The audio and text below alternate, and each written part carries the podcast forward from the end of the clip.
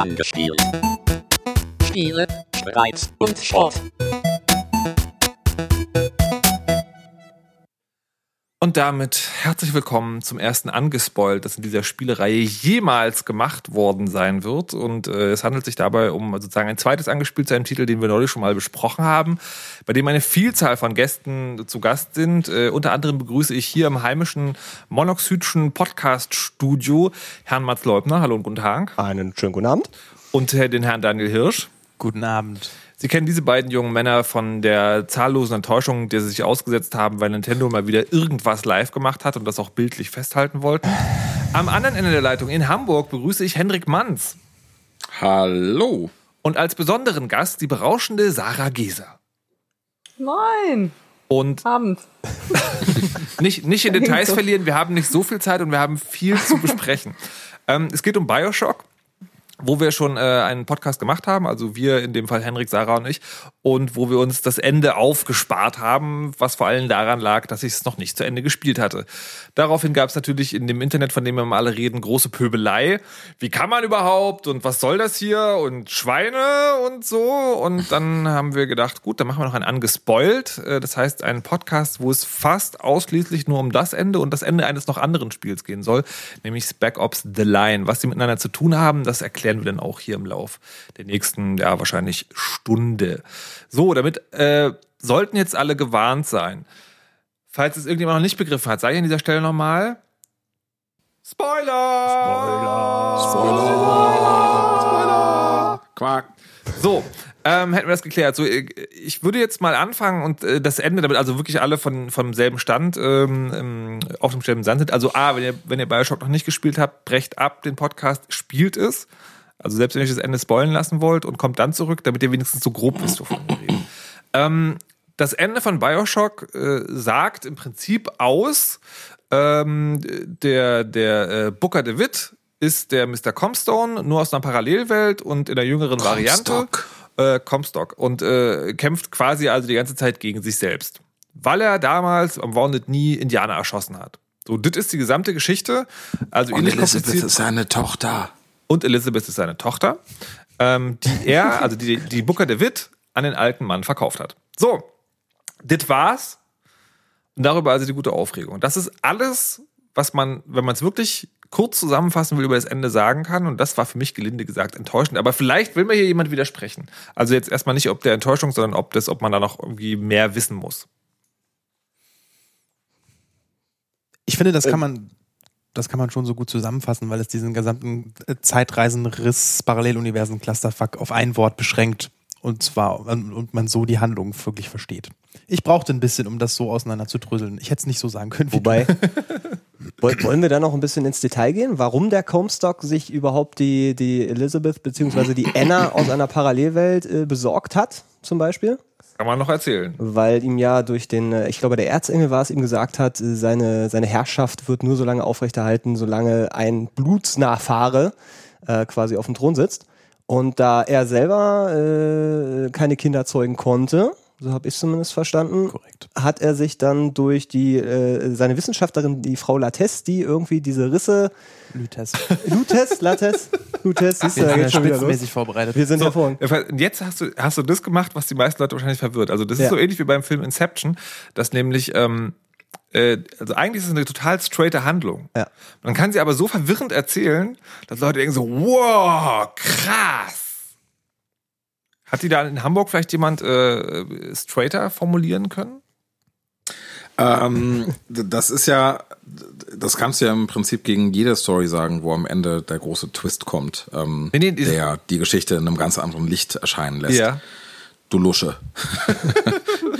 Wow, Nein, das finde ich, came ich schon ein bisschen unfair, weil wenn du, wenn du bei ganz vielen solcher Geschichten schon weißt, wie es ausgeht, dann ist die Geschichte natürlich ganz banal. Das finde Nee, ich nee, auch so nee, ganz interessant. nee, warte, da- darum geht's jetzt gerade nicht. Es geht nicht darum, ob die Geschichte Ach ja. wahr ist oder nicht, sondern es geht erstmal darum, wie man sie erzählt.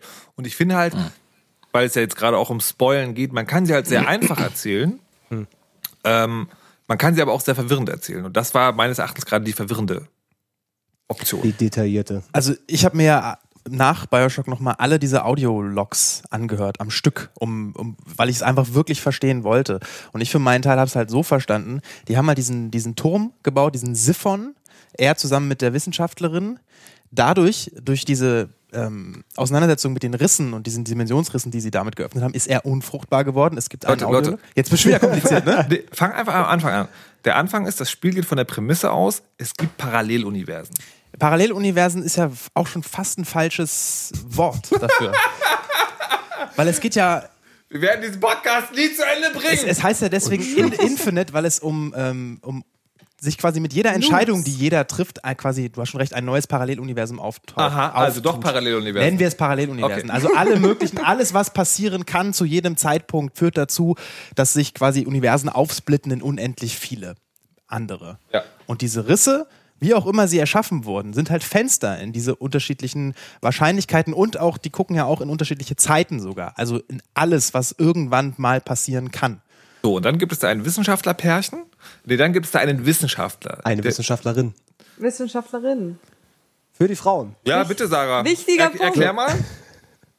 Ähm, ja, also die Wissenschaftlerin, die hat äh, nicht nur mit Hilfe ihrer Forschung die Stadt zum Schweben gebracht, was halt auch erklärt, warum Columbia in der Luft ist, sondern ähm, hat durch Experimente auch ihren eigenen Zwillingsbruder aus, beziehungsweise sich selber aus einem anderen Universum zu sich geholt, in Form ihres, sie erklärt dann, es sei ihre Zwillingsbruder, aber eigentlich ist es sie.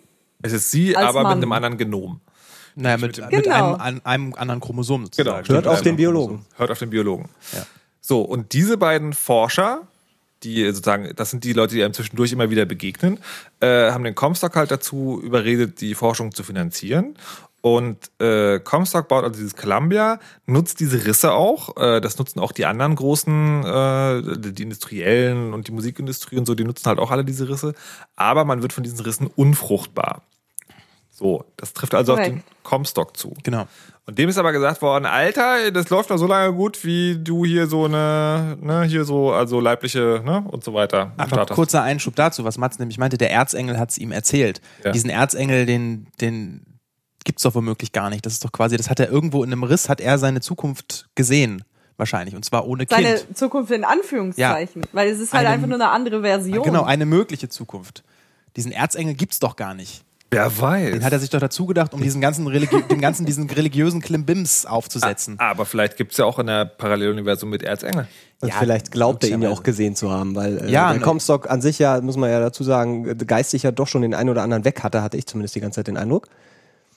Was auch diesem einen Sprung durch eine andere Dimension zuzuschreiben ist, weil er hat ja einen Sprung vollzogen, dadurch wurde er ja unfruchtbar. Es ist ja nicht einfach, dass Leute einfach so unfruchtbar werden, sondern dadurch, dass sie halt wirklich einmal durch so einen, einen Riss treten. Ah, das Und hat- das ist nämlich auch schon das Hauptproblem. Das hatte ich anders War das. Das hab ich auch anders Wurde das nicht erklärt mit der Radioaktivität Ja. von Ja. der Maschine? Genau. Ja. Weil genau. der Comstock selber ist ja in der Welt nicht durch den Riss gegangen. Die macht. Sie haben, nee, aber sie haben ja gesagt, ähm, sie haben an ihm experimentiert und dadurch ist es halt so gekommen. Ja, aber es ist schon so, dass, äh, dass sie quasi gesagt haben, die, äh, die, die, das, es gibt irgendwo so ein, ähm, so ein Audiolog, wo sie dann sagen, ja, also das andauernde, hat die andauernde Handhabung dieser Gerätschaften führt halt erst zur Unfruchtbarkeit und dann halt auch zu Metastasen. Und zur Alterung. Das Und- erklärt auch den Altersunterschied. Vorzeitige Alterung, Genau. ganz genau, stimmt. Das ist also mehr oder weniger das Ende. Der, ähm, es gibt sozusagen noch einen wichtigen Punkt, nämlich die, äh, ähm, die- diese Aufspaltung, also der Booker de Witt, äh, ob der jetzt zu Comstock wird oder nicht, der, die passiert an einer Taufe. Und zwar geht Booker de Witt nach Wounded Knee, was so eine, schlagt schon auf Wikipedia nach, so eine große Schlacht war ähm, in Amerika, die, ähm, wo er halt irgendwie Völkermord begangen hat. Da will er sich halt taufen lassen und äh, es gibt natürlich viele Parallelwelten, wo er es machen, hat machen lassen und viele, wo es nicht hat machen lassen. Aber in denen, wo er es hat machen lassen, wurde er zu, äh, zu Comstock. Und da, um das zu verhindern, dass es überhaupt passiert, muss er also umgebracht werden, bevor er sich taufen lässt. Genau. Und das passiert und damit ist das Spiel zu Ende. Or is it? Nein. Weil wir haben ja Ist nach dem es zu Ende? 15-minütigen Abspann, ja, ja, da gibt's ja noch diese, diese seltsamen drei Sekunden, wo er irgendeine Tür aufmacht. Nee, noch nicht mal das. Das war ja nur so, um Inception-mäßig einfach die Leute nochmal, oh, hey, jetzt haben wir die Frage, dreht sich der Kreis oder nicht. Nein, nein, nein, nein. Das wirkliche, der wirkliche Punkt ist, wir sehen die letzte Elizabeth nicht verschwinden. Ja, das stimmt. Und wir kriegen ja auch noch DLC, höchstwahrscheinlich. Was, die letzte Elizabeth verschwindet nicht? Nee, da wird das Bild Nee, nur da schwarz. ist nur das, Ge- genau. das wird durch das Geräusch halt so gemacht. Jedes Mal gibt's so einen Ping, wenn eine verschwindet. Ja. Und es wird vorher schwarz, bevor die letzte verschwindet, bloß ein Ping. Aber das Ja. heißt halt nicht, dass sie weg ist. Das stimmt. Oh, nee. Bei Das ist mir zum Glück, das ist mir zum Glück nicht bei aufgefallen. mir sind die alle verschwunden. Nee, nein, auch bei dir ist äh, die letzte stehen geblieben und dann ist das gesamte Ja, Bild die verschwunden. Auch bei dir, Markus. Nein. Relativ sicher. Ich weigere mich. Ich will lieber in einem Paralleluniversum. Haben sie dir eine spezielle Version geschickt? Ja? Ja, genau. Eine, eine, eine für ich, hatte, Markus. ich hatte die echte Version. ja, the, the real Also one. meine, meine Version lebt auch der Songbird noch, weil ich würde den niemals töten. Bau dir dein eigenes Spiel zusammen. So, ähm, ihr- so, dann war das Spiel zu Ende. Und as Endings go war das für mich sehr enttäuschend, weil ähm, ich hatte, und deswegen reden wir heute auch über das andere Spiel, ich habe vor einem Jahr ungefähr Spec Ops The Line gespielt und hatte damals mit dem Entwickler geredet und der sagte, äh, spiel das unbedingt noch zu Ende, was ich damals noch nicht gemacht hatte. Und viele andere haben auch gesagt, spiel es unbedingt zu Ende, was ich nicht gemacht hatte. Und äh, ich habe das aber lange, lange nicht gemacht und dann doch und war derbe weggehauen von dem Ende. Ähm, und als ich deswegen diesen Bioshock-Podcast gemacht habe und da Sarah und Henrik sagten, nee, guck dir das Ende nicht auf YouTube an, sondern spiel's wirklich selber, dachte ich, okay. Okay. Ja, aber ich hab's, ich hab's aber auch begründet mit, weil der Schluss so assi, so, so wirklich hassig ist, dass du dann wieder froh bist über das Ende. Und das war bei mir auch so, weil ich fand's eigentlich ansonsten auch ziemlich schwach, aber weil halt das letzte Level so beschissen ist. Ja, Halt das Ende automatisch ein kleines bisschen besser. äh, Ja, aber nee. sag mal, Markus, liegt deine Enttäuschung nicht auch einfach ein bisschen an der gesteigerten Erwartungshaltung? Nee. Weil bei, bei Bioshock Infinite ähm, haben Sarah und ich dich eine Stunde lang voll genölt, wie toll das Ende sei.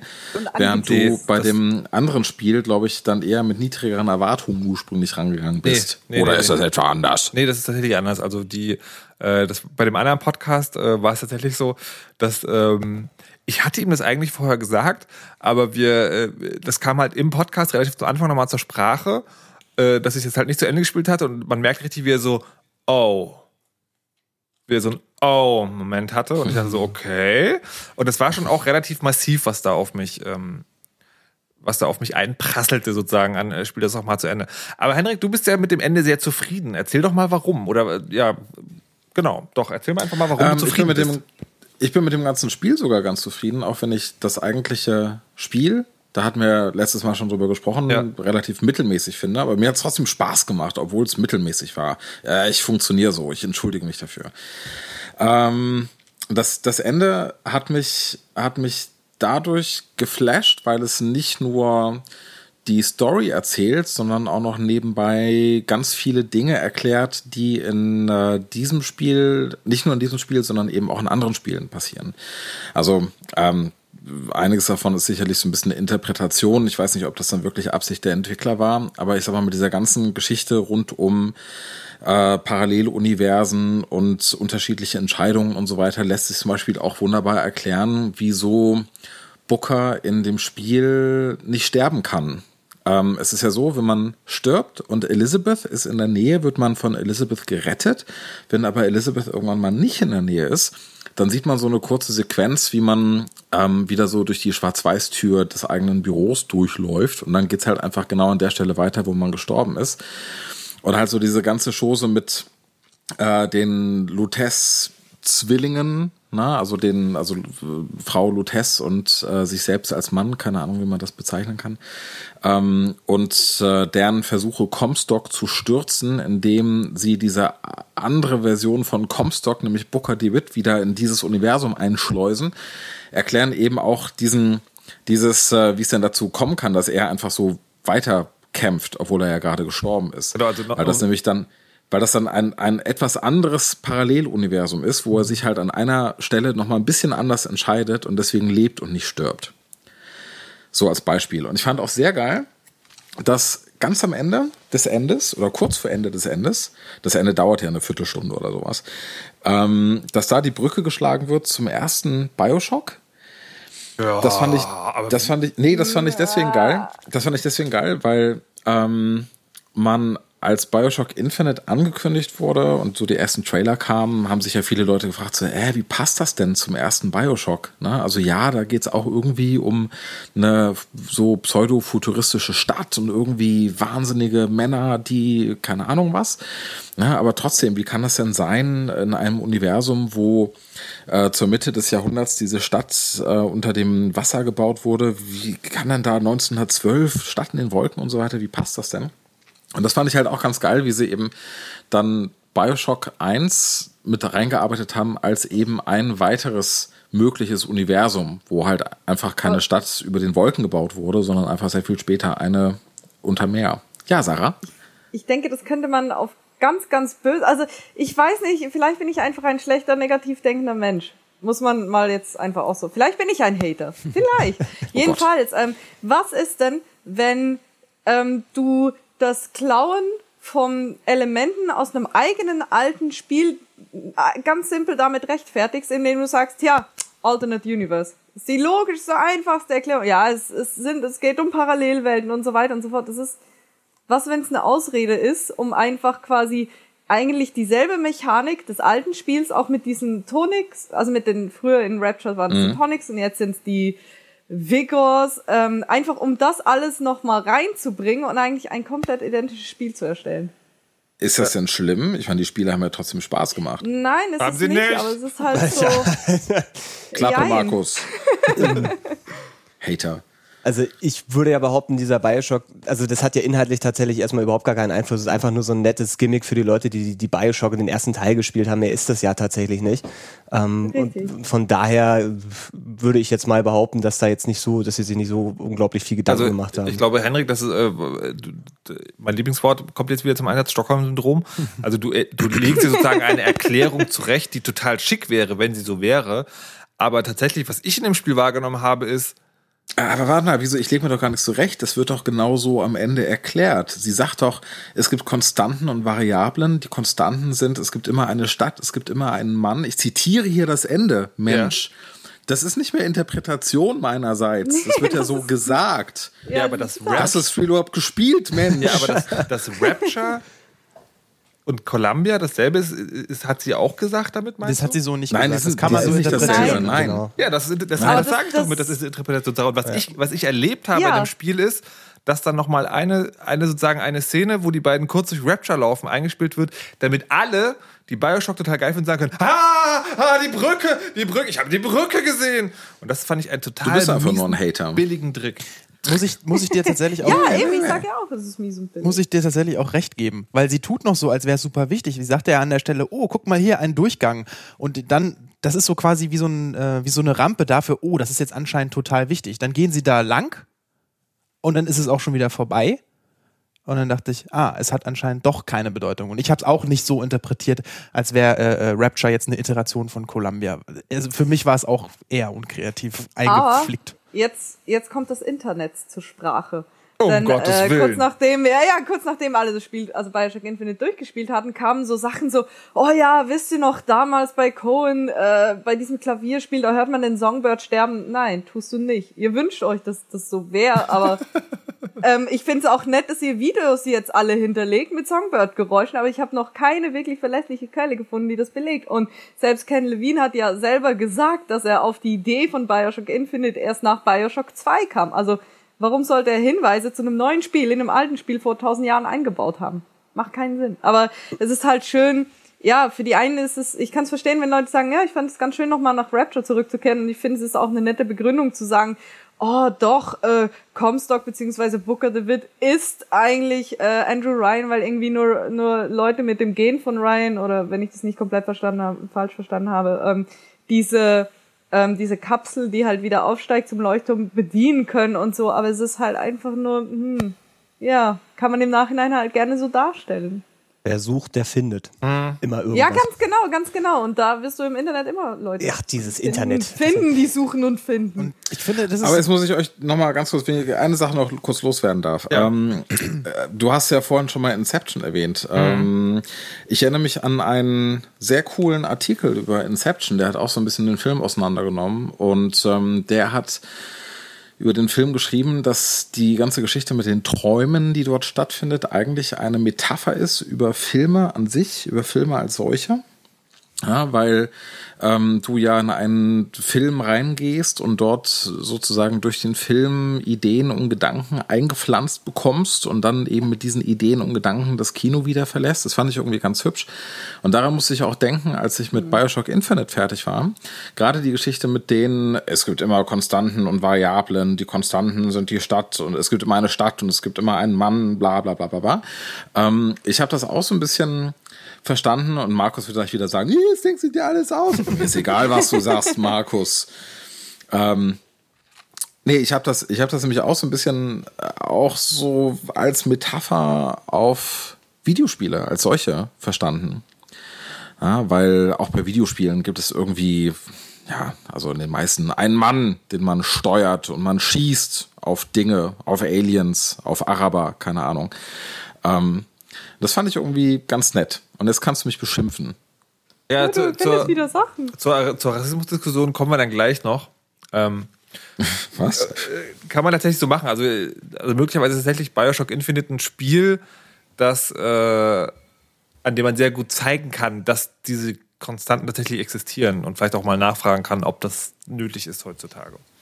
Ähm, aber worin meine große Enttäuschung liegt, ist, und jetzt muss ich zu Spec Ops The Line kommen, dass das, das sozusagen, dass ich erwartet habe, und da war die Erwartung zu hoch, ähm, dass die, dass mich das Ende für das schlechte Gameplay entschädigt. Und das ist halt nicht passiert. So, jetzt müsste man mal, also eine zweite Spoilerwarnung, wir reden jetzt über Spec Ops The Line, ähm, wo das Ende ja darin besteht, dass, äh, also wieder ganz kurz gesagt, es ist ein Fight Club Ende. Der Typ, äh, den man spielt, hat sich das zum allergrößten Teil alles eingebildet. Also nicht die Kämpfe selber, aber sozusagen ähm, viele Dialoge, viele Szenerien ähm, und äh, hat sich damit zurechtgelegt, warum er sich durch die Stadt schießt. Und mal abgesehen davon, dass äh, Spec Ops The Line das Gameplay also nicht so scheiße war wie in Bioshock, aber jetzt auch nicht so wirklich super perfekt, ähm, macht auf eine ganz seltsame Art und Weise die Tatsache, dass du das Spiel für diese, bei mir waren es wieder mal länger, 15 Stunden oder so gespielt hast, ähm, macht dann erstaunlicherweise Sinn. Also du, du wirst darauf zurückgeworfen, was du die ganze Zeit gemacht hast. Und das ist bei Bioshock halt nicht der Fall. Das ist bei Bioshock 1 der Fall. Das ist ja auch eben wieder genau das, was ich meinte, dass du da halt wirklich, du hast am Schluss das Gefühl so, ja, holy shit, du hast das alles wie eine Maschine gemacht, genau wie es Atlas halt wollte. Und das fehlte mir auch irgendwie bei Bioshock Infinite. Man muss aber auch mal fair bleiben. Also das, das Gameplay von Bioshock Infinite ist ja jetzt nicht scheiße. Es ist halt einfach nur nicht besonders toll. Es Mangelhaft. Ist, ist, ja, ja, ich finde es auch nicht mangelhaft. Es ist, Hater. halt, es ist halt einfach nicht, nicht besonders interessant. Es ist halt irgendwie Also das, was man, was also- man vor 15 Jahren irgendwie, ne, also so, ich, ich muss immer an Doom denken. Ne? Also es ist mehr an Doom als Ja, aber an was- was bei Gears Doom- of War oder War sowas. es bei Doom nicht schon so, dass man, dass man sozusagen verschiedene Monster mit verschiedenen Waffen bekämpfen, bekämpfen musste? Das wäre ja schon du wieder vorher abwechslungsreicher und eingegeben hast. Nein, nein, ich wollte, ich wollte nur darauf hinaus, das Spiel ist ja nicht scheiße. So, das Spiel ist okay. Und jetzt mal im Vergleich mit, mit Spec Ops The Line. Ich habe es ja auch gespielt, wenn auch Ja. nicht durchgespielt. Das, das Gameplay in Spec Ops The Line ist auch nicht besonders toll. Ich würde sagen, es bewegt sich grob auf dem, na, du hast es, du hast gesagt, es sei besser, aber es bewegt Ja. sich grob auf dem, auf demselben Niveau, würde ich sagen. Es ist beides irgendwie, sowohl Bioshock Infinite als auch Spec Ops The Line, ist vom Gameplay her sehr mittelmäßig langweilig. Nur für mich persönlich ist der große Unterschied, Bioshock Infinite erzählt dabei, also während, während ich spiele, mir noch naja, wenn ich jetzt sage, äh, erzählt mir eine coole Story, dann weiß ich genau, welcher Einwand gleich kommt, aber es erzählt mir wenigstens Yeah. eine coole Welt. Ne? Also es erzählt mir irgendwas dabei, während Spec Ops The Line, bis halt klar wird, dass da irgendwie was nicht stimmt und äh, dieses fiese Ende dann auch irgendwann kommt, äh, im Grunde genommen dieselbe beschissene, langweilige 0815 Call of Duty scheiß Militär-Shooter-Story. Aber das ist tatsächlich an der Stelle Teil des Plans. Und das ist halt das Gute. Das, das Ding ist, und deswegen. also du findest es besser, dass es langweilig Lass ist, weil dann die Überraschung größer ist. Und, Nee, und ich bin der mit dem Stockholm-Syndrom. Richtig. ähm, Okay. Aber wenn du mich kurz erklären lassen würdest. Ähm, es ist bei Ops allein so, und deswegen bin ich da am ersten Anlauf auch nicht durchgekommen und habe es irgendwann weggelegt. Weil es tatsächlich so ist, wie du sagst. Das Spiel ist über ganz, ganz, ganz weite Strecke, und zwar so bis zu zwei Drittel oder drei Viertel, ähm, relativ dröger Militärshooter, der deswegen meiner Ansicht nach besser ist als äh, Bioshock Infinite, weil du, weil du mit diesem Sand noch ein schickes Element hast und weil es tatsächlich also einen Unterschied macht, welche Waffe du benutzt. Ähm, und diese, diese Drögheit, die ist dann aber sozusagen dann, wenn das Spiel kippt, bekommt die, ich will nicht sagen einen Sinn, aber du wirst sozusagen durch diese Drögheit vorbereitet auf das Ende. Und was mich bei Bioshock Infinite stört, ist folgendes. Es ist für das Ende pup egal, ob du da irgendwie 20 Stunden dich mit egal welcher Waffe durch diese Feinscharen geballert hast, weil es null Bezug dazu hat. Also das Gameplay in Bioshock Infinite und die Geschichte und die Story, die da erzählt wird, das sind völlig voneinander losgekoppelte Elemente. Das würde Bioshock würde tatsächlich genauso funktionieren, wenn man nicht einen einzigen Schuss abgeben müsste, sondern einfach nur durch diese Welt laufen könnte. Das wäre genau dasselbe. das ist halt auch das Ding, was mich inhaltlich ein bisschen gestört hat. Und zwar ähm, vor allem halt am Ende. Du hast ja immer diese Illusion von Entscheidung gehabt. Wählst du den Käfig, wählst du den Vogel, äh, wo fällt die Münze auf den Kopf oder auf die Zahl? Und das hat halt alles komplett einfach nicht nur relativiert, sondern einfach hinfällig gemacht. Das Ende hat eigentlich, also auch, ja, das ist halt auch diese Inkonsequenz, mit der die Geschichte jetzt wieder, ich weiß, ich fange jetzt schon wieder an, so, so zu reden, aber auch diese, diese, die- warum war da ein Geist? Warum bin ich eine halbe Stunde einem Geist hinterhergerannt? Wieso war das drin? Es, es spielt keine Rolle. Es ist am Schluss einfach egal. Darf ich da mal ganz kurz äh, den Bogen Ja. zum allerersten Bioshock schlagen? Naja, vom Gameplay ähm, fand ich auch ein bisschen anspruchsvoller war, aber Ja. grundsätzlich ja nicht, nicht Ja. groß anders war. Das, Nein. was Bioshock, der erste Teil, so schön gemacht hat, war diese Entscheidung, nämlich in Form der Little Sisters reinzubringen. Das heißt, ich hatte die ganze Zeit, während ich das Spiel gespielt habe, immer die Entscheidung, möchte ich die Little Sisters ausbeuten und damit töten oder will ich sie retten? Ähm, entsprechend habe ich immer äh, am Ende, also gab es ja diese drei leicht verschiedenen Enden. Das heißt, ich habe tatsächlich ähm, durch meine Spielweise auch ein Stück weit beeinflusst, wie ich mich letztendlich fühle, dass, ähm, äh, beziehungsweise wieder, wie wie es ausgeht. Ja. Ähm, bei Bioshock Infinite ist es, wie, also muss ich Markus absolut zustimmen, dass das Gameplay selber mit der Handlung nichts zu tun hat, weil ähm, wenn man mal so einen Moment drüber nachdenkt, ich komme da in diese Stadt und, und äh, eine Viertelstunde danach fange ich an, sie auszurotten und ähm, versuche mich nicht als Bösewicht zu, zu fühlen, ähm, indem ich das irgendwie damit rechtfertige, dass ich dieses Mädchen ja suchen muss ähm, finde find ich auch kompliziert. Und jetzt kommen wir zu Spec Ops, weil Spec Ops, und ich habe da nämlich gerade einen sehr, sehr interessanten Artikel ähm, von dem äh, Scriptwriter gelesen, äh, ging es eben genau um solche Fragen. Und er sagte eben, Spec Ops ist kein, kein Spiel über ein, eine Kriegssituation, sondern ein Spiel über Shooter. Er möchte, dass der Spieler reflektiert, was er tut, während er da durchläuft und wirklich auf banalste Art und Weise macht man ja wirklich die, die ersten, ersten Stunden, der eigentlich nur die bösen Terroristen wegballert, bis es dann zu den ersten Punkten kommt, wo das halt äh, Punkten kommt, wo es die ganze Zeit umschlägt. Das heißt, gegen wen kämpfe ich hier? Plötzlich kämpfe ich gegen das Militär, mein eigenes Militär. Plötzlich kriege ich raus, die eigentlich die, die klaren Bösen sind, sind eigentlich die Guten, was dann auch wieder umschlägt. Das heißt, das Gameplay selber ist einfach da ein ganz, ganz tragendes Spielelement und äh, in dem Moment ist die Story es fügt sich einfach alles wesentlich besser zusammen. Also es, es wirkt aus einem Guss und das ist genau das Problem, das hatte Markus ja auch so schön gesagt, er hätte Bioshock Infinite besser gefunden, ähm, wenn es das Gameplay von Dear Esther gehabt hätte. Das heißt, tatsächlich sehr story-driven ähm, und nicht diese, also gerade diese Geistgeschichte, also das, oh, Ja, aber da bin ich, da bin ich ganz bei euch. Ähm, das, das Gameplay von Bioshock 1 war klassenbesser als das von Bioshock Infinite. Und ich habe auch in dem, in dem Podcast, den wir schon gemacht haben über Bioshock Infinite, gesagt, dass ich mich eigentlich darüber geärgert habe, dass es ein Shooter war und nicht mindestens halt sowas wie Bioshock 1, aber am allerliebsten so ein Rollenspielding wie Fallout. Oder Deus Ex halt oder sowas hat man gesagt. Ja, also halt irgendwas, wo man halt wirklich mal 30, 40 Stunden mit verbringt, wo man auch mal zwischen verschiedenen Gegenden in Ruhe hin und her laufen kann, wo man die Welt wirklich erkunden kann, wo man auch einfach Ja, wo mehr du in vielleicht auch mal Optionen noch hast oder wo du halt Ja. das ist auch so das Ding du hattest du hattest gar nie die Möglichkeit Columbia so zu erforschen deswegen hast du gar Ja. kein Gefühl für die Stadt gekriegt Ja. Wer, Ja. ich, ich weiß, ich hasse ja auch, eigentlich bin ich kein Open-World-Spiele-Fan, aber ich glaube, das hätte Bioshock tatsächlich sehr gut getan, Ja. wenn du wenigstens die Möglichkeit gehabt hättest, auf eigene Faust Sachen zu erkunden und nicht durch diese Schläuche durchgejagt wurdest. Was Ja. halt auch bei einer offenen Stadt in Rapture macht das total Sinn. Du hast halt immer nur bestimmte Wege, die du überhaupt betreten kannst als Mensch. Das wird ja später dann wieder aufgehoben als Big Daddy und so ist aber auch egal. Sondern du hattest halt dieses, dieses fassbare Universum. Du hast eine Stadt erkundet, du hast ihre tiefsten Ecken erforscht. In Columbia, ja, da fliegst du halt sozusagen einfach durch und, und du kriegst so, kriegst sie nicht zu fassen und das ist halt überhaupt nicht erklärt oder gerechtfertigt. Genau wie diese Weigers. Wie kommen die da hin und warum haben sie die anderen Leute nicht? Also Mhm. sind die alle dumm oder wie? Und es ist halt einfach so, ja, das ist halt, es ist so schade. Es ist einfach nur schade, dass da nicht mehr draus gemacht wurde. Weil Ja, man hat ja total Bock auf die Stadt. Man hat auch total Bock auf die Hintergrundgeschichten. Also jetzt nicht nur die, Mhm. die, den Boxeraufstand und Wounded Knee, sondern auch diese ganze Rassismusfrage. Aber wie gesagt, es wurde halt, wie ich schon im ersten Podcast gesagt, es wird immer nur kurz angeschnitten, aber nicht behandelt so wirklich. Mhm. Und damit schneiden die sich echt, also haben sie sich derb ins eigene Fleisch geschnitten. Es ist echt, es tat mir ja teilweise schon für die ganzen Entwickler leid. Ich habe das gespielt und dachte, das ist ja eine Unverschämtheit den Entwicklern gegenüber, sieht Leute zu zwingen, eine so detaillierte Welt äh, zu designen, in der man aber nichts machen kann, in der man nicht seinem, Ja. wie du schon, wie du schon gesagt hast, in der man nicht seiner Neugier und seinem Erkundungstrieb nachgehen kann. Nein, du machst jetzt aber auch an der Ecke hier noch äh, eine Verzierung irgendwie, eine Bordüre noch hier und es sieht alles total cool aus und stellt sich vor, wie viele Stunden die einzelnen Entwickler da reingesteckt haben. Ja, gehst du halt vorbei. Gut, das war's. Danke. Kannst nicht mehr machen.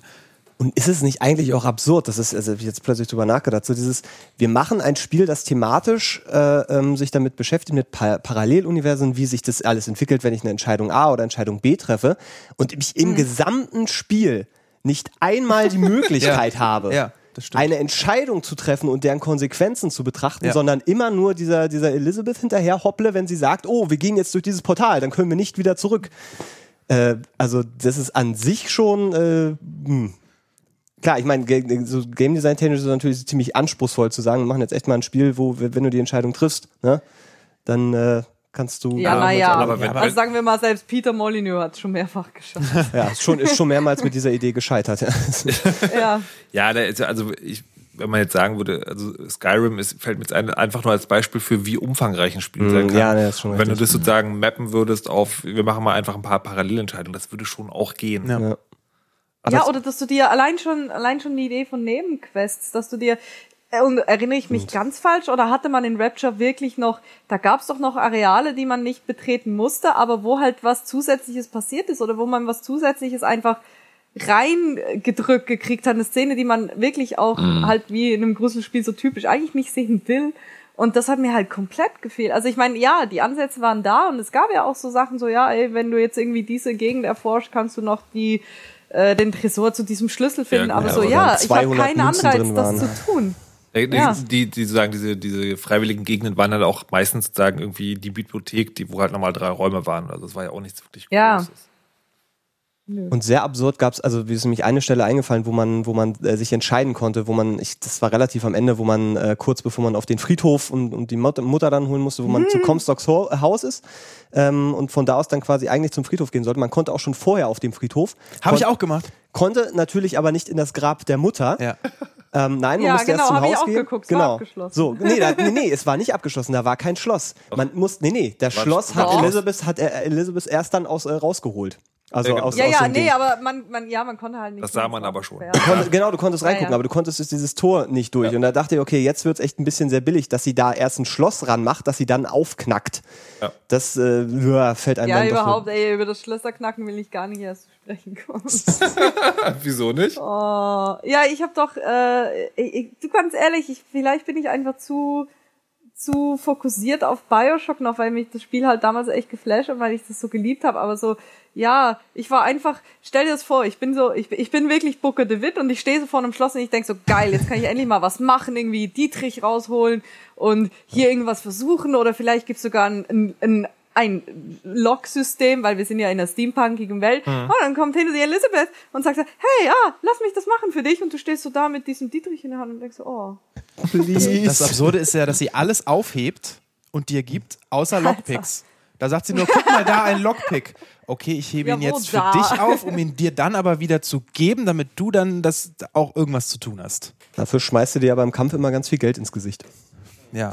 Oder Waffen. Oder, ja, genau. oder auch hey, du siehst so aus, als bräuchtest du Geld. Warum sagen mir das die Leute im richtigen Was, Leben? was mich ein bisschen irritiert hat, ist, dass bei Elisabeth äh, einen, einen Kommentar gab äh, zu dem ersten Podcast, den wir gemacht haben. Er meinte so, hey, und das ist total cool, dass sie so selbstständig agiert. Und tatsächlich war ich manchmal überrascht, ähm, dass sie manchmal vorne wegläuft. Das haben sie extra so programmiert, Ja. dass sie vorne wegläuft. Ja. dass sie auch siehst. Das, ne? das ist sozusagen, das ist Aber schon läuft tatsächlich. sie wirklich vorne weg? Es ist ein Schlauch. Wo Ja. soll sie denn sonst ja, ja, hin? genau. Das sozusagen, Rückwärts? Dadurch Nee, aber so- dass sie hinterherläuft, hätte sie auch machen können. Aber die KI ist so programmiert, dass sie quasi erahnt, Ja, nee, wo die wollen ja, dass du sie, die, die wollen ja auch, dass du sie anguckst. Das soll ja dieses Ja. Beschützer-Instinkt-Syndrom, Gedöns wecken. Jetzt kommt bestimmt wieder gleich mal ein Trick mit seinem Stockholm-Syndrom. dass du irgendwie halt auch die, die, diese Person die ganze Zeit beschützen musst und so. Und das Einzige, woran ich halt, ich weiß nicht, das ist wahrscheinlich auch wieder, weil ich eine Frau bin, ich habe mir echt nur gedacht, alter Schwede, ey, wie kann man so eine dünne Taille haben, ohne sich das Rückgrat gebrochen zu haben. Aber Das ist, das ist, weil das, weil das, äh, wie heißt es, Korsett immer wieder zugezogen wird.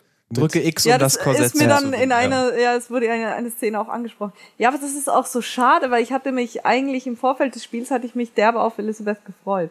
Also ich fand den Charakter fand ich total geil. Ich finde ihr Aussehen super gut. Ich finde es passt auch in diese Welt.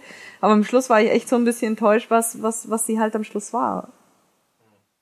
Sie wurde halt eigentlich immer, immer dünner im Bedeutungssinn, jetzt Ja. nicht im Teilen-Sinn. Ja. Die ersten zwei Stunden Ja, waren, so, waren so großartig mit ihr. Das, also, wie Hab ich gesagt, diese Strandszene mit, mit ihr fand ich war eine der, der besten Spielszenen, die ich irgendwie, an die ich mich erinnern kann. Und ich fand das so, ich war danach so angefixt und dachte, wow, ich möchte wissen, wer ist diese Person? Was ist das für eine fantastische Welt? Ich will das alles entdecken. Ich möchte mehr darüber erfahren. Und je länger man spielt und je mehr Geld man von ihr bekommt und je mehr Schlösser sie knackt, dann denkt man so, okay, nee, eigentlich bist du doch Aber ich langweilig. glaube genau, das ist nämlich auch der Punkt, genau nach diesem äh, Haus am Strand, da wo man auch von dieser Sicherheitstussi ver, äh, verfolgt wird, ab da dreht sich das komplett und das Spiel wird, also wirklich, das, das war so der Absturz eigentlich. Darf ich- Da, wenn man da runtergeht, weil ab da ist es nur noch Geballer und alles macht so, spielt so keine Rolle mehr. Auch ich fand halt diesen Trompetentypen, ihr wisst schon, Trompetenohre, ja, okay. Ja. Also dieser, Ja. ja, Trompetenmenschen. Ähm, die, die sollen halt, also ich meine, wir, wir erinnern uns, Bioshock war ein Gruselspiel. Und ähm, ich glaube, der war halt dazu dann gedacht, dass der wirklich nochmal so ein bisschen Panik hervorruft, genau wie der Handyman. Aber das, das war irgendwie halt, äh, ist halt komplett fehlgeschlagen, weil auch die, die Begründung war halt einfach nicht gut. Der Handyman kam irgendwie zweimal nur vor und einmal irgendwie halt auf diesen, die hängen glaube ich eh nur mit Comstock in seinem Zeppelin ab, aber naja. Ja, der, Und, beim Handyman hat ähm, mich ehrlich gesagt irritiert, weil, weil mir kam das so vor, als gäbe es den nur einmal. Ja, Nee, irgendwie, ist- nee, nee, nee, nee. Also der es ist gibt sogar, ähm, untötbar. er sieht nur immer Ja, nee, identisch genau, aus. aber es gibt, äh, es gibt, du findest irgendwo ein Audiolog oder irgendwas sozusagen, wo, wo die Frau sagt, hier, Genau. mein Mann ist Genau. der Handyman, bla bla bla. Und das hört sich halt so an wie, das ist halt der eine, der eine Frankenstein, der eine irgendwas so. Und dann bringst du ihn halt einmal um und dann auf einmal ist er normal da. Und dann Ja. denkst du, hä? Ja, und dann ist er noch auf dem Markt und überhaupt und ähm, das eben auch diese ganze Szene in diesem Turm mit dem Schnee und diesem Trompetenmensch und was waren das für, für Leute, diese Wobei- Einsteins, die da Ja, rumfleuchten? also Washington waren es, George Washington war das. glaub ich. Die atmosphärisch mit am dichtesten Ja, fand. Ja, Also die- ja, eben die genau, das aber war so warum? ein bisschen Es war Bioshock, total- aber es hat keinen wie Sinn Bioshock gemacht, war. das war komplett Nee, nee, nee. deplatziert. Ja, eben, es war komplett deplatziert. Ich fand das auch total cool. Ich fand das super spannend, aber ich habe da das durchgespielt und dachte, es ist schön, aber es macht überhaupt keinen Sinn. Was soll mir das jetzt mit, bei allem, was ich Nee. vorher erlebt habe? Warum? Warum das jetzt? Es Warum gab auch diese keinen Person? Hinweis drauf. Es gab keinen, keinen es gab dort zwei Schaukästen, wo ich auch schon wieder dachte, so Alter, ernsthaft, hier? aber Of das, all places? aber das war doch schon dann die düstere ist? Zukunft, ne? Also in dem Moment, wo ich dieses äh, Asylum kurz betrete, bin ich schon in Genau. dieser düsteren Zukunft, in Ja. der sie ja kurz davor sind, dann quasi New Wo York. sie ja sagt, sie hat 30 Jahre gewartet. Genau. und so weiter und so 1984 fort. Aber oder Eben, es 1982. macht ja irgendwie auch keinen. Am Schluss wird auch genau das, wenn du, selbst wenn du irgendwie durch diese Zukunftsvision diesem ganzen Level einen schönen, also ein, fast schon einen Sinn gibst und einen wunderschönen Abschluss, weil die, diese Cutscene fand ich richtig, richtig cool. Es war, glaube ich, Ja. auch die einzige wirklich gute Cutscene. Ähm, wird am Schluss alles wieder so, es ist halt nix. Hätte auch genauso gut einfach nicht passieren können. Also diese ganze, weil ich hatte nämlich, ah, da war ich auch total enttäuscht. Ähm, in dem Moment, wo man nachher oben ist und äh, zu Com auf Comstocks äh, Zeppelin rumeiert, also ich weiß nicht, ob es ein Zeppelin ist, aber auf seinem Schiff, ähm, da wirft man ja die Bomben ab. Und in dem Moment sagt er auch noch mal so, du bist eigentlich der Untergang dieser Welt, du bist für das Unheil verantwortlich. Und in dem Moment dachte ich nämlich so, alter Scheiße, nein, ich will diese Bomben nicht abwerfen. Nachher bin nämlich genau ich der, der New York verbrannt hat, weißt? Also der wirklich, ich dachte, diese Bomben fliegen jetzt direkt runter nach New York und du wirst am Schluss so sagen, alle so, haha, verarscht, du warst es, der das alles zugrunde gerichtet hat. Damit habe ich sogar schon fest gerechnet und deswegen war ich irgendwie auch enttäuscht, dass da gar nicht mehr drauf eingegangen wurden. Also flogen die wohl ins Meer. Gleich nach Rapture. Da haben die auch mal wieder was zu tun. Oh, die Wirbelsturm-Szene, die fällt mir jetzt gerade da noch ein, ähm, wo man sie dann befreit, quasi kurz bevor sie in diese düstere Zukunft wandert. Ähm, Da entfesselt sie ja einen Wirbelsturm, Ja. was ich Ah, ja. großartig fand. Und ich dachte, ja, jetzt haut sie mal raus, was sie wirklich kann. Und dann zwei Minuten später schmeißt mir wieder im Kampf Geld an den Kopf, während ich da äh, versuche, mich irgendwie am Leben zu halten. Wo ich so wirklich dachte, okay, Spiel ernsthaft, also äh, man, man, man verspricht mir die ganze Zeit, und das ist ja, das geht ja wirklich das gesamte Spiel so, man verspricht mir die großen, die großen Antworten, äh, man verspricht mir irgendwie auch, auch irgendwie Zwischengegner und Endgegner, die, die ich nicht bekommen habe. Also auch dieser Handyman, ich fand den furchtbar nervig. Auf jeden Der hat Fall. den, ich fand den nicht, nicht äh, irgendwie ja, äh, fürchterlich, dass er mich verfolgt hat und ich habe Angst vor ihm gehabt, sondern das war halt einfach, da konntest du draufballern, wie du lustig warst. Und äh, auch diese, diese, ja, die Trompetenmenschen, die, die war sehr atmosphärisch und ich habe auch wirklich, wirklich Angst gehabt, dann da äh, mich erwischen zu lassen, aber wenn es dann passiert ist, dann kann ich mich auch wieder frei ballern. Also es, Ach, wie konnte man da durchschleichen? naja, es gab Wie eine. man, ja, ich wollte auch gerade sagen, man kann gleich nicht, aber alles Sehr weggeballert. gut. Nee, da gibt's doch die, die haben noch so einen, so einen Lichtblick. Da Ja. gibt's eine Szene, wo der steht auf so einem Bett und guckt halt im Kreis die ganze Zeit und da kannst du dann vorbeischleichen und äh, hat jetzt spielerisch dann aber auch weiter nix. Nee. Es war so ein bisschen so, als, als hätten sie das, den Level als allererstes gemacht. Vor Jahren, ne? Und dann hätte sich das Spiel im Jahre, im, im Laufe der Zeit verändert in eine komplett andere Richtung. Und dann haben sie gedacht, so Scheiße, was machen wir denn jetzt hier mit unseren Boys of Silence? Also die Boys of Silence, so heißen die Trompetenmenschen. Ähm, das war, glaube ich, auch einer der ersten Gegner, die, äh, der vorgestellt wurde, also noch Jahre bevor das Spiel rauskam. Na, und das roch irgendwie so ein bisschen so nach, nach okay, äh, Bioshock 1 wird irgendwie fortgeführt von der Geschichte her und dann irgendwann sagt einer so, scheiße, ich habe eine total geile Idee, wir machen eine Stadt in den Wolken und machen dann was mit Paralleluniversen. Ne? Und dann so, äh, was machen wir denn jetzt mit den ganzen Sachen, die wir gezeichnet und den Modellen, die wir gebaut haben? Der arme Erstmal ohne der Scheiß, Ja, weil so, an mit, ey, habt ihr Inception gesehen? so, so laufen ja Projekte, ne? Also sicherlich auch bei der Spieleentwicklung. Und ähm, ich meine, ich habe jetzt die, die Entwicklung des Spiels nicht so nah verfolgt, meine aber, meine aber das ein oder andere Mal gelesen zu haben über holprige Entwicklungen und der, die Veröffentlichung wurde ja auch ich glaube, zweimal verschoben. Ähm, ich kann mir das ganz gut vorstellen, dass halt auch einfach viele Sachen in dem Spiel äh, Opfer schlechten oder zumindest unglücklichen Projektmanagements geworden sind. Wie jetzt zum Bin ich- Beispiel gerade eben die Sequenz mit, mit der, Da, mit dem Irrenhaus. Da ich- gab's auch ein ganz interessantes, Inter- sorry, da gab's auch ein ganz interessantes, fällt mir jetzt gerade ein, nämlich die ersten Testings. Ja, da genau, hatte da wollte ich sich, gerade drauf äh. Ja, genau, da hatte sich nämlich Ken Levine furchtbar drüber aufgeregt und er meinte, ja, die, die ganzen Spieler wären einfach zu dumm.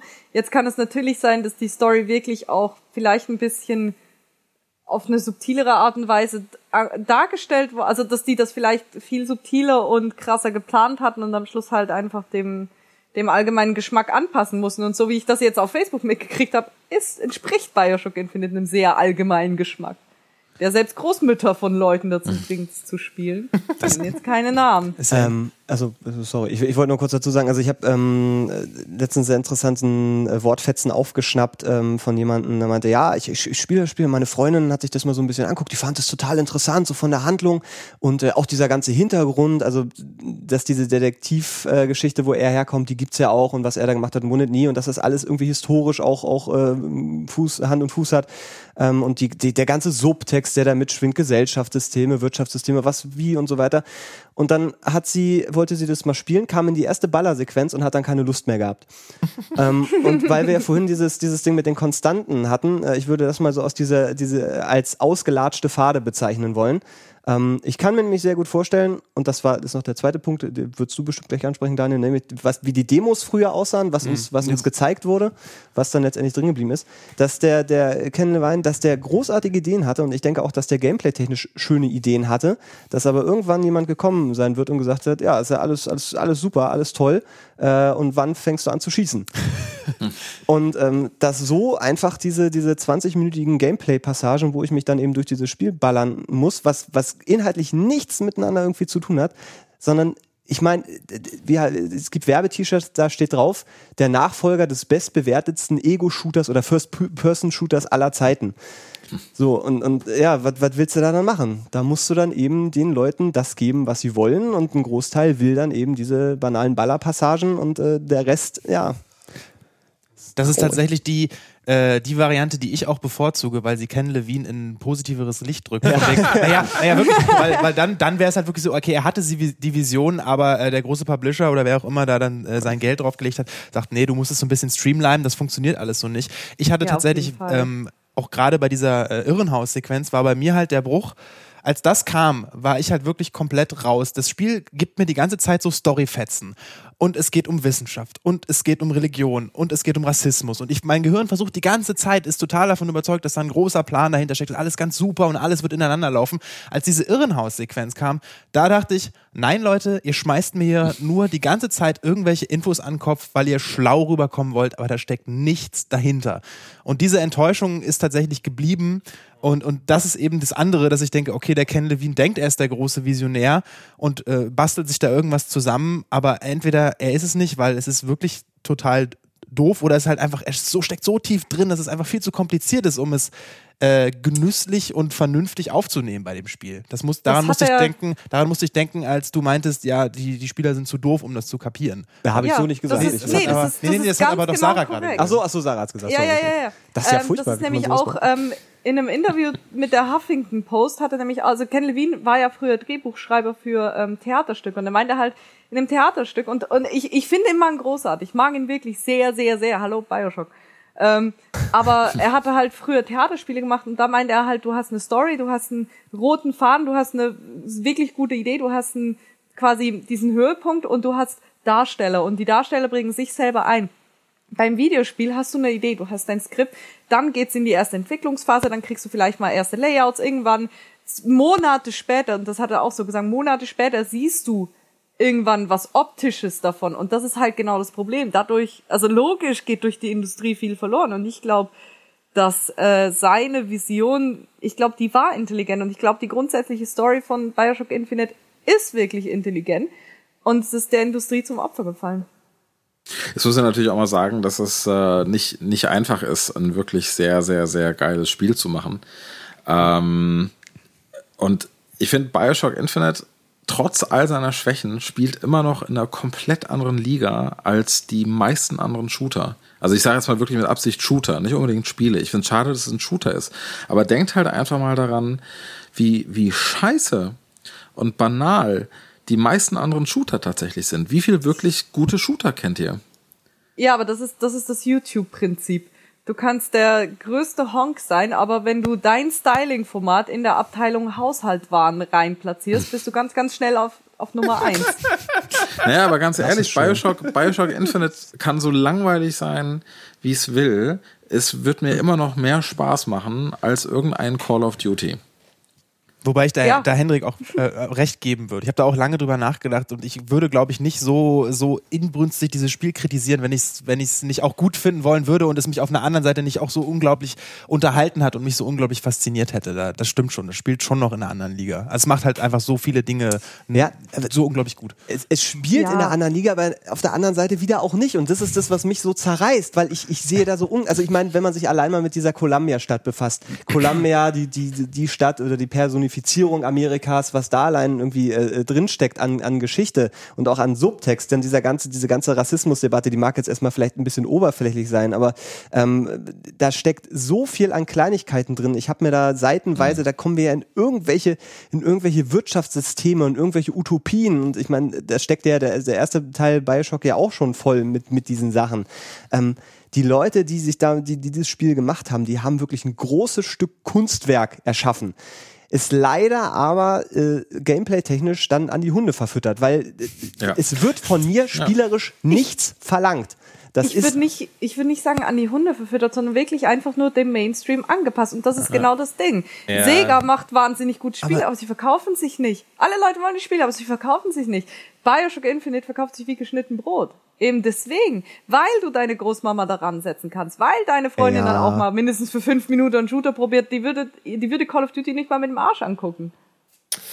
Ja, aber ist natürlich die Frage, ob da nicht, also das ist sozusagen der Schmerz, den ich habe, ist der Schmerz des verschenkten Potenzials. Ähm, weil es ist halt, äh, das ist halt, ich bleib halt immer wieder ranhängen. Es, diese Shooter-Komponente ist halt absoluter Crap. Und sagen, und wenn du nur die, die Nein, du Komponente, also, übertreibst. Nee, Für, aber für die Die ist einfach nicht besonders gut. nee, nee, nee. Nein, also nein, sehr das ist sozusagen, ich, ich habe, ich habe, ich habe wirklich selten einen schlecht, also einen belangloseren Shooter gespielt. Da hast du Gears of War in den letzten Teil nicht gespielt. Wobei, Black Ops. Was belang, der war belanglos von vorne bis hin, aber der, Der hat Gameplay. aber das, das es sind, es sind, Gameplay- das Gameplay ist in zwei verschiedene Bereiche. Ich- das eine ist ein Shooter, ich- das andere ist ein, äh, ein Cover-Based Shooter. Da muss man auch schon mal wieder vorsichtig sein. Das Ja, aber immerhin, es gibt Ja, noch so- diese Komponente Cover. Ja, und das stimmt. Und äh, ja, nee, ist richtig. Du musst da taktischer vorgehen als Ja, in Bioshock. ja, das, das ist richtig. Ja, aber Ja, das, nee, das war ja auch in Bioshock 1 musstest du schon. Das ist das Ding, das ist, das ist das, was mich am meisten nervt. Warum haben sie, wenn sie schon von der Idee her, von der Grundidee, was bei Bioshock abgucken, warum nicht auch vom Gameplay? Weil da war es schlussendlich, du hattest, wenn du, wenn dir die Muni ausging, hattest du immer die Möglichkeit, auf diesen Hammer halt so, also diesen, ne? Rohrzange. Äh, scheiße, also die Rohrzange, ja genau, zurückzugreifen, danke. Und, ähm, und du bist damit durchgekommen und du warst in Panik. Du hast gedacht, scheiße, wenn jetzt ein Splice um die Ecke kommt, bin ich einfach tot. Und das, das ist halt so komplett versimplifiziert und aufgegeben worden und zu so einem sinnlosen Shooter. Wirklich, du musst ja nicht mal beim Geist, da haben sie gesagt, ja, da musst du diese Kraft einsetzen. So, ja, am Arsch, ich brauch genau 75 Kugeln. Geister mit Maschinengewehren dahin sieben. Ja. Das ist Ja, an sich ja auch schon eine was super sonst? Sache. Ja, ja, ist, äh, ja. Wo sie ja kein Geist war, sie war ja ein interdimensionales äh, Wesen. Ne? Trotzdem sehr anfällig für Kugelgewitter. sie ist ich, aber irgendwie auch nicht. Ja, das, das, das waren tolle. Aber da, da waren die besten Dialoge, äh, also so äh, humorvoll. Why is your mother a ghost? Fand ich, war, ein- war ein schöner, schöner, also auch diese, diese, diese Fassungslosigkeit. Oh? Und doch, ja, so als, cool gewesen. als sie in Rapture waren, wo er dann sagte, äh, City under the sea, that's ridiculous. Das fand ich halt auch schön. Das war, hatte, Das hatte war auch- Charme. Ja. Aber der Arschlochsatz war dann am Ende, äh, wo Booker, wo sie dann vor den ganzen tausend Leuchtturmen stehen, das verstehe ich nicht. Das macht nichts, es passiert trotzdem. Ich dachte, fick dich, Lieber Spieler, wenn du es nicht Genau. verstehst, das soll so. dann Ja. bist Ist du einfach egal. zu doof. Wir Ja, aber einfach trotzdem. was ich vorhin gesagt habe mit der äh, Metapher ähm, gegenüber Spielen.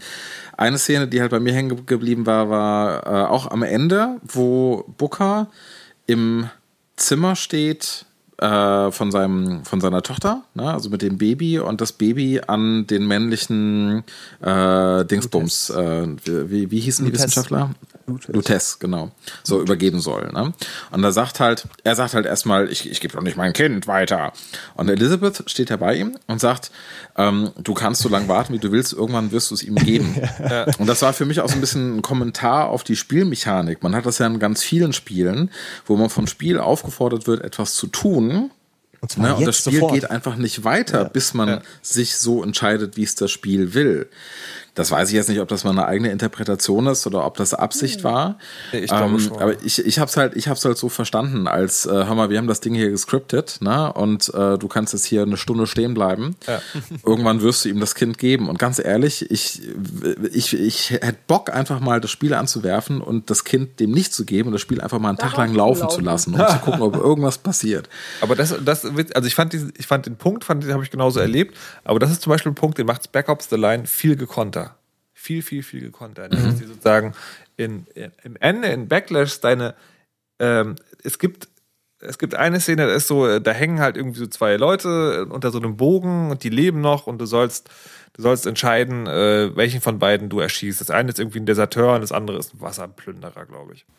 Und Also Zivilist und Soldat quasi. und es ist halt klar, das Spiel geht nicht weiter. Also du kannst sozusagen, kannst versuchen weiterzugehen, dann wirst du aber erschossen, weil es halt übermächtig ist Also klar, das Spiel geht nicht weiter, wenn du nicht einen von beiden erschießt. Musst du also. Habe ich gar nicht. Ich nee, musst du nicht. Die- Scharfschützen die, geschossen. Du, genau. Du hast da mehrere Möglichkeiten. Also du musst keinen von denen erschießen. Auch noch. Was? Ich habe es ein paar Mal probiert, ich habe es nicht geschafft, dann war ich einfach nur zu schlecht. Äh, Du, also ich hatte es auch mal probiert, dass du nur die Scharfschützen wegballerst, aber dann sterben halt beide im, im Feuer. So, das, das, Genau, also die sterben halt auf jeden Fall. Ja, es sterben so, beide und genau, du kriegst genau, einen Spruch genau. zu hören. Genau. Ja. Genau. Und, ähm, und dann wird dir aber sozusagen die, die diese Aus Aussichtslosigkeit wird dann am Ende äh, aufgefangen äh, durch diese durch diese Flashbacks, wo du dann siehst, dass die beiden Leute, die da hingen, sozusagen eh nicht mehr gelebt haben, nur sondern nur seine Warnstufe war. Und das schlägt wieder im Bogen zu diesem alten, äh, zu diesem alten äh, hier Wargames Movie, The Only Winning Move is Not to Play, wurde, und das wurde ja sagen, so sehr schön deutlich klar gemacht, äh, aber auch durch die Sachen, die du selber gemacht hast, dass du halt, dass Spiele, vor allem Shooter halt heutzutage, die halt keine Optionen lassen tatsächlich. Und, ähm, und äh, sagen, das war einer der lichten Momenten äh, von, von Bioshock Infinite und also im Gameplay, oder naja, Gameplay. hm. ähm, und, aber da, selbst da dachte ich so, ha, das habe ich schon mal besser gesehen.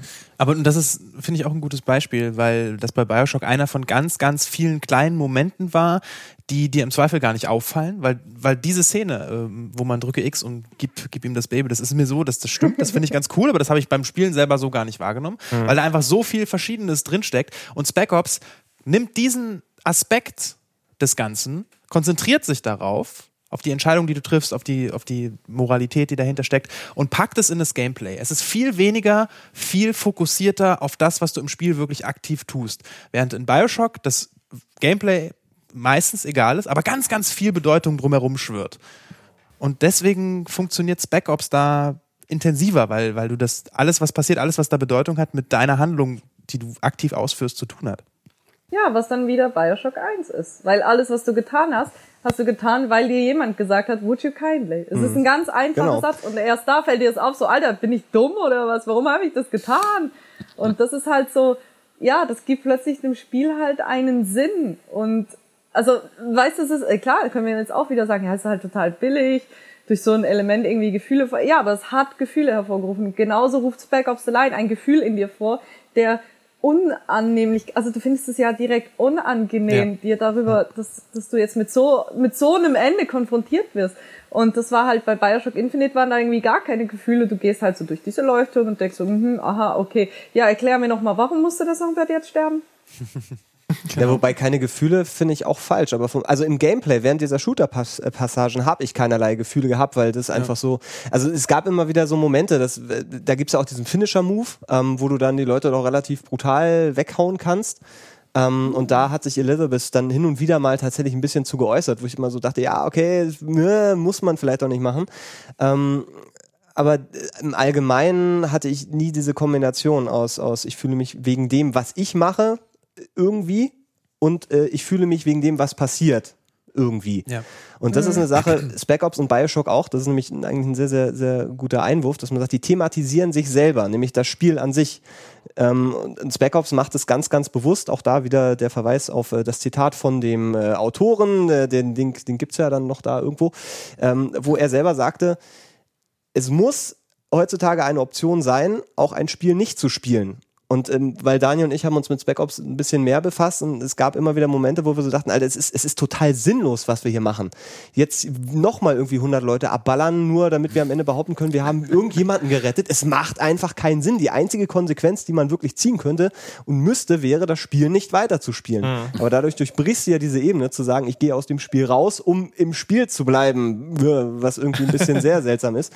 Aber was unglaublich spannend ist und was einen einfach emotional, und bei mir hat das mehr, mehrfach wirklich super funktioniert, ähm, was einen einfach fesselt und in diese Welt reinzieht, die, oder in diese Thematik reinzieht. Und das hat Ich bin- Bioshock auch reingemacht, ja. Ich bin gerade total glücklich, weil ich es tatsächlich schaffe, Bulletstorm in diesen Podcast mit, Verdammt! mit einem ernst gemeinten Beitrag zu dieser Diskussion. Äh, habt ihr Bulletstorm durchgespielt? Nein. Durch nicht. Nein. Nee, Ihr habt es ja wahrscheinlich alle gar nicht gespielt, oder? Wie ich euch doch, an, doch, doch, doch. Also schon Ähm, zumindest angespielt, ja. Nee, dann, dann, dann spoil ich jetzt mal nicht das Ende. Äh, ich beschränke mich darauf zu sagen, dass, dass man doch, dass Bitte, man bitte, bitte spoil das Nein, Ende. ich, Doch. nein, ich, ich bin jetzt, ich, ich halte es mal abstrakt. Also man kämpft äh, sich äh, am Ende des Spiels zu einem Endgegner vor, wie sollte es anders sein? Und der schickt einem Dutzende seiner Schergen entgegen, durch die man sich durchmetzelt. Man hat also diesen Endgegner auch die ganze Zeit auf dem, äh, auf dem Sprechgerät. Und äh, der kommentiert das dann die ganze Zeit, dass man ja gerade eben schon wieder äh, 20 Leute umgebracht hat, die ja eigentlich nur Befehle befolgt haben. Ne? Und jetzt die, die Mütter werden alle weinen, weil ihre Söhne alle gestorben sind. Und ähm, ob man, man sollte sich mal darüber Gedanken machen, ob man nicht vielleicht selber der Böse ist, weil man so viele Leute umbringt, nur um die Rache zu nehmen an dem Typen und so weiter. Das fand ich auch ganz nett, Meta. Ja, auch mutig vor allen Dingen, weil das will ich jetzt als Spieler, wenn ich in der Situation bin, als allerletztes hören. Und in dem Moment, wo ich dann feststelle, eigentlich hat er ja auch recht, ich, mach, ich bin hier der Böse, ich bin, ich bin nicht der Held. Ähm, bö. ja, ich glaube auch deswegen hat Bioshock äh, Infinite am Ende ähm, so ein bisschen äh, zwiegespaltenes Gefühl bei mir hinterlassen, weil ich die ganze Zeit nicht das Gefühl hatte, ich kann mich irgendwie mit dieser Figur identifizieren. Der, der Booker bleibt für mich vom Anfang bis zum Ende relativ blass, ähm, allein weil ich die ersten, ersten Stunden einfach nicht weiß, was ich hier überhaupt mache, wofür. Da wird Ja. immer von irgendeiner Schuld geredet. Er weiß es ja Ähm, selber gar nicht. Ja, genau. Und, und ja, da, aber stimmt, das, da gibt's das ja. hätten sie irgendwie auch ein bisschen. Ja, das, das geht mir genauso. Ich habe total Mühe mit ihm, weil ich hatte halt das ganze Spiel über hast du das Gefühl, du bist der Zuschauer, du begleitest ihn. Ja. Es ist halt, es wird dir so filmmäßig präsentiert, aber dafür ist es wieder, halt wie gesagt, dafür ist das Gameplay wieder einfach zu zu generisch. Ja, auch, was weil was- ganz ehrlich, es gab ja nur drei Gegnertypen oder so. Und das, Ja. das kann halt heute, es ist echt schwer. Ja, Das ist noch eine Sache, die mir auch tatsächlich aufgefallen ist, oder jetzt gerade auffällt, nochmal den, den Spec Ops vergleicht, äh, dass du kämpfst ja, also bei beiden kämpfst du eigentlich gegen alle.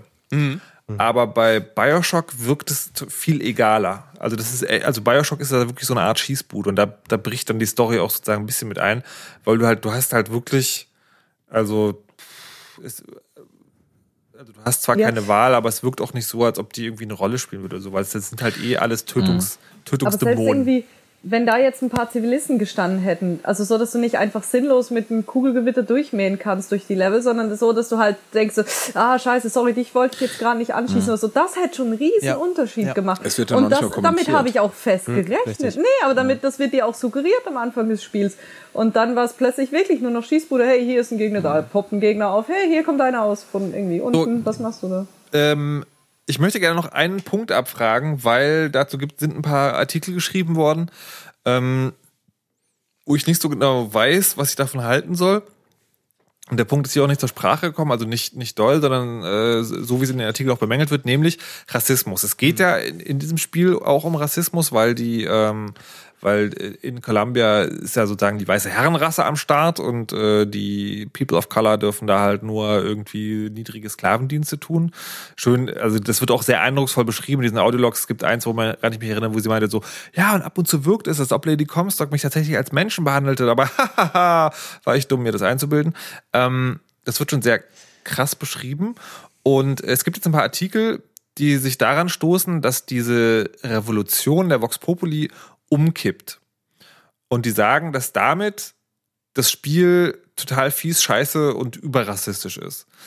Ähm, Mich befremdet das ein bisschen, weil, äh, weil ich, ähm, ja, weil ich sozusagen, also äh, Dennis von, von Superlevel hat den Vergleich gezogen, dass, dass, dieses, dass dieses Umkippen, dass die Vox Populi dann auch quasi Gegner werden, zeigt eigentlich eher nur sozusagen eine Revolution, egal worum es geht, kennt eigentlich nur Verlierer, also eine gewalttätige Revolution. Ähm, und äh, in den Artikeln wird aber sozusagen beschrieben, ja, das sei so ein, so ein, so ein weißen Trip. Die Spielfigur, die Spielfigur ist halt weiß und äh, die, die, die Umgebung ist auch weiß und äh, dann muss man doch noch auf die People of Color äh, erschießen, weil äh, die ja doch böse sind und so, dass es alles sozusagen so eine Art Rechtfertigungstrip ist für, für vergangene ja, Geschichte, die noch nicht richtig aufgearbeitet ist und auch aktuelle Rassismusprobleme. Mir ist es selber nicht so aufgefallen und ich habe jetzt beim Lesen der Artikel mich gefragt, ob mir das hätte auffallen müssen, bin aber noch zu keinem klaren Ergebnis gekommen. Habt ihr euch damit noch irgendwie näher beschäftigt? Also mit dem, was du jetzt im Speziellen gesagt hast, nicht, weil mir ist es so auch nicht aufgefallen. Ich habe das auch eher als allgemeinen Kommentar gesehen, also unabhängig davon, wer jetzt diese Revolutionen anführt, ob das jetzt People of Color sind oder nicht. Ich dachte, du, also ich habe mir eher darüber Gedanken gemacht, inwieweit der Rassismus überhaupt kommentiert wird. Und also wird er ja größtenteils eben nicht. Daran habe ich mich eher erst gestört und dann habe ich mich auch mit Dennis darüber unterhalten und dann habe ich gedacht, nee, eigentlich muss das Spiel das nicht kommentieren, ähm, weil es ja eigentlich, es war ja, es war ja damals so, 1912, da war das, war das Normalität und ich finde, dadurch ist es ja, man ist ja so schockiert. Wieso kommentiert das Spiel das nicht? Wieso wird es so als Normalität hingestellt? Ah, das regt mich auf. Ja, aber so war es halt. Und damit ist es auch schon wieder eine Art von Kommentar, dass, dass, es- dass die den Rassismus noch viel drastischer darstellt, als wenn man jetzt den Zeigefinger irgendwie da erhoben hätte und Booker DeWitt jetzt alle äh, Unterdrückten befreit. Was auch, was, was auch nicht geht. Also es steht in den Nee. Artikeln, weil es, er, Genau. er selber ist ein weißer Mann. Und das, sozusagen, das ist tatsächlich so ein wiederkehrendes Thema, der, äh, der weiße Mann, der den Indianerstamm zum Sieg verhält, der weiße Mann, der die Navi befreit und so weiter und so fort. Das also funktioniert von der Schiene schon nicht.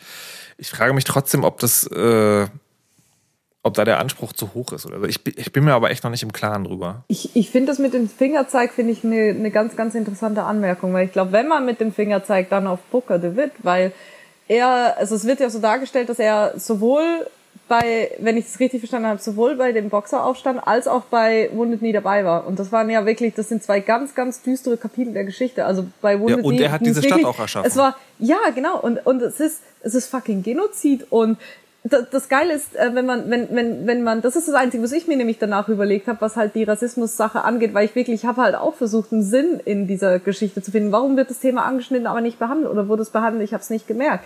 Deswegen bin ich nochmal zurück an diesen Ort, wo man in diesem Schauding ist von äh, eben in diesen zwei wirklich historischen dunklen, dunklen, dunklen Punkte für die Amerikaner war wohl dieser Booker DeWitt halt zweifach beteiligt. Und ähm, als die sich halt in diesem Museum befindet, das Slade vielleicht auch extra nur deswegen gebaut hat, weil er ihm Vorwürfe machen will, ähm, die, die Art und Weise, wie Booker mit diesen Vorwürfen umgeht, weil wirklich Slade versucht, Elizabeth hier auf die, auf die simpelste Art, also wirklich für Frauen zu erklären, äh, dieser Typ, mit dem du hier rumhängst, ist ein, ist ein, ist ein Massenmörder oder ist schuld am Genozid eine, von zwei unschuldigen Völkergruppen sozusagen oder Völker- oder politischen Gruppierungen im anderen Fall. Und ähm, das Einzige, nämlich die Art, wie er reagiert, ist immer nur mit einem, mhm, ja, ähm, oh, das, das solltest du jetzt nicht wissen und hör einfach nicht hin. Und ich glaube, das ist so überhaupt der, das ist der krasseste Fingerzeig, den du überhaupt machen kannst. So, ja, hm, ja, ach, das ist passiert. Hör einfach nicht hin und vergiss es. Weil das ist genau das, was niemals geschehen darf mit solchen Kapiteln. Aber ist, es nicht, ist das nicht auch schon wieder ein Kommentar von dem Spiel, weil genau das am Ende nicht funktioniert? Für Booker, für Booker DeWitt? Weil Naja, es wieder relativiert wird, weil.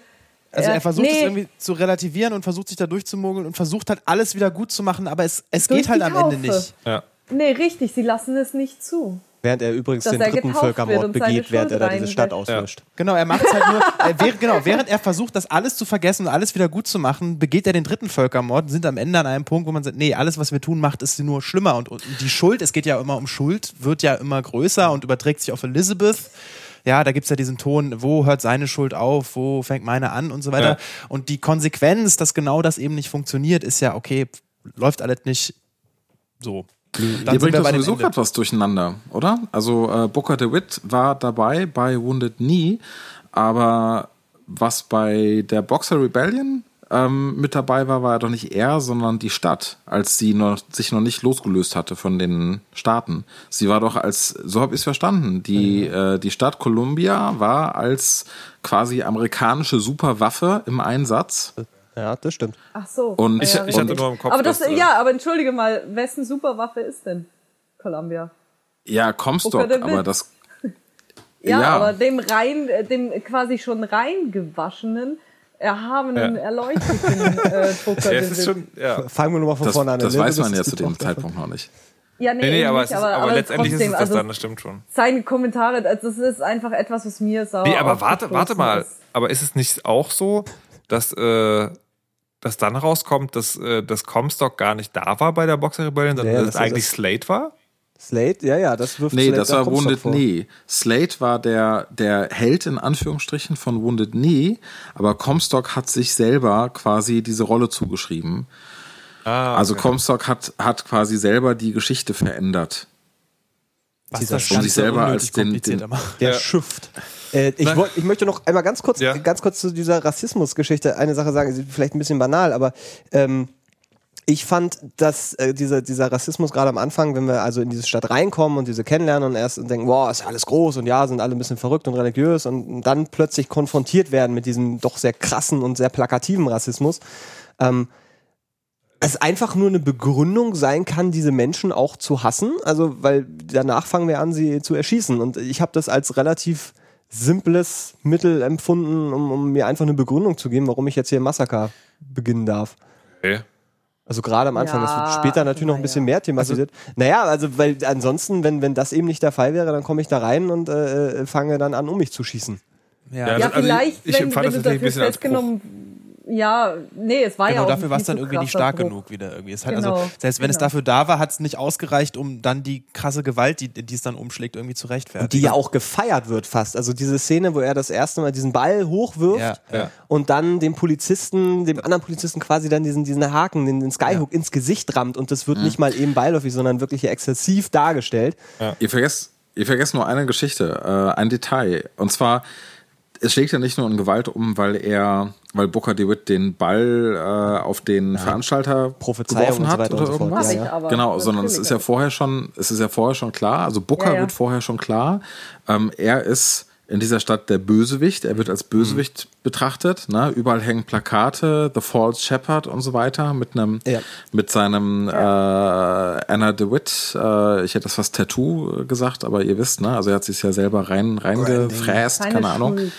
Ja. Ähm, ne? Also er weiß, er ist, er ist ziemlich am Arsch, wenn, Ja, aber- wenn aber er ich- auffällt. Ich als Spieler ja nicht. Also da, da abstrahiere ich dann mal so, dass ich an dem Punkt, Nee, ich, das ist, das ist doch schon klar. Du Ja, läufst ja. durch eine Stadt, wo du ganz klar irgendwie der, der Bösewicht bist. Du Ja, weißt aber nicht ich- warum, ich fand, das aber hat- das Detail ist ja klar. Aber das hat als sich, also für mich hatte sich das nicht vermittelt. Also die, die Dringlichkeit, ein Blutbad anzurichten, wurde für mich nicht vermittelt. Für mich auch nicht. Zumal er ja wirklich auch aktiv dem Typen dann direkt den Skyhook ins Gesicht. Nee, zumal du ja auch die Seiten einfach zu oft wechselst. Weil das ist halt genau das Ding nicht, weil wir müssen auch äh, dran denken, dass wir nicht äh, der Revolution jetzt irgendwie geholfen haben durch Idealismus oder durch äh, irgendwas Gutes, sondern einfach nur dadurch, dass wir in eine andere Realität eingetreten sind, in der die Revoluzer die Waffen haben, na, und wir haben die sie sie halt angeführt, ne? haben wollten.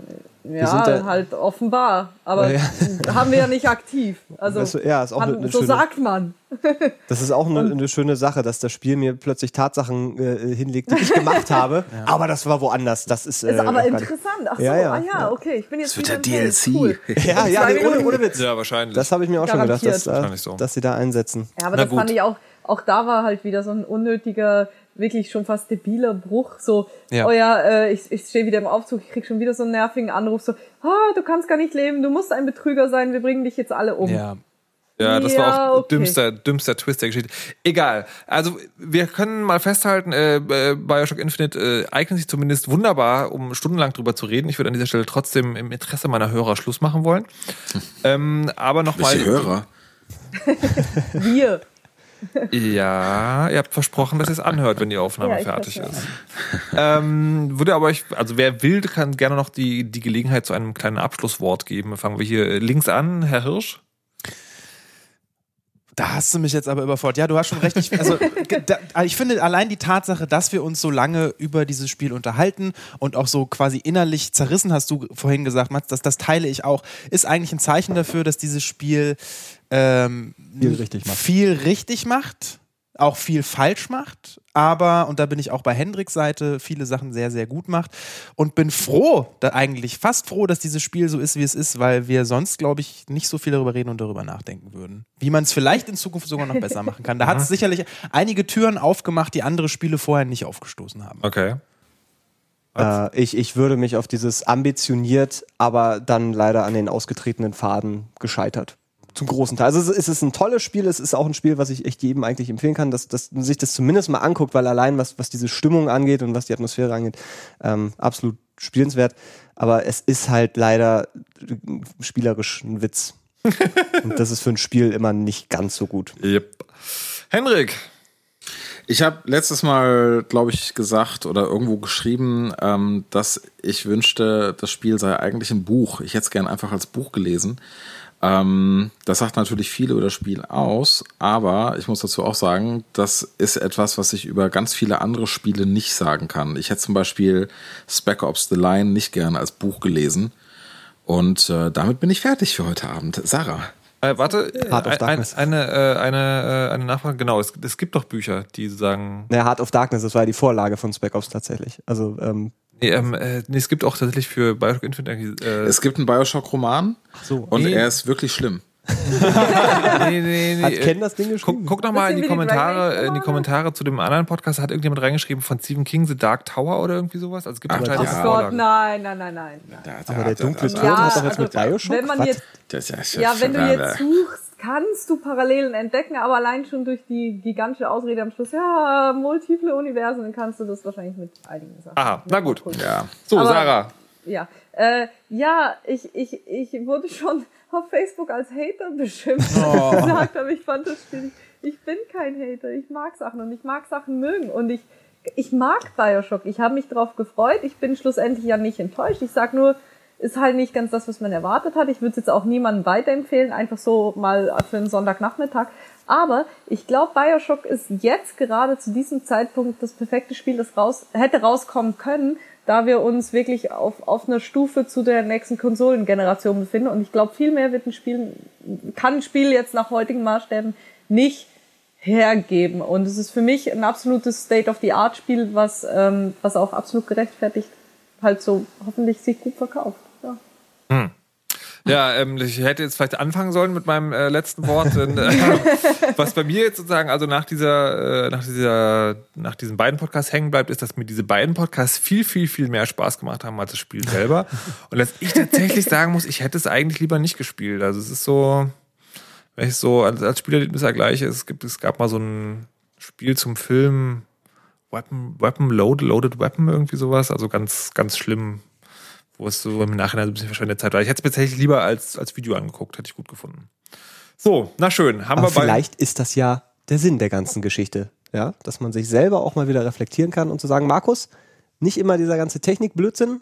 Nimm dir mal ein Buch, setz dich mal ein bisschen raus in die Sonne. Entschuldigung, ich habe, ich habe ja quasi befolgt, was solche Leute immer sagen. Ich habe nämlich auf meine Freunde gehört. Meine Freunde haben gesagt, spiel Bioshock Infinite gefälligst selber zu Ende und guck dir nicht das Video an. Ja, guck, was passiert ist. Ja, guck, was passiert ist, in der Tat. Und mit diesen Worten äh, verabschieden wir uns. Ich danke allen Teilnehmenden hier in Berlin, Herr Hirsch und Herr Leubner. Sehr gerne. Und in Hamburg Frau Geser und Herr Manns. Das war mir ein Vergnügen. Und ähm, falls ihr noch was dazu zu sagen habt, möglicherweise, es gibt ein Kommentarfeld auf monoxid.de.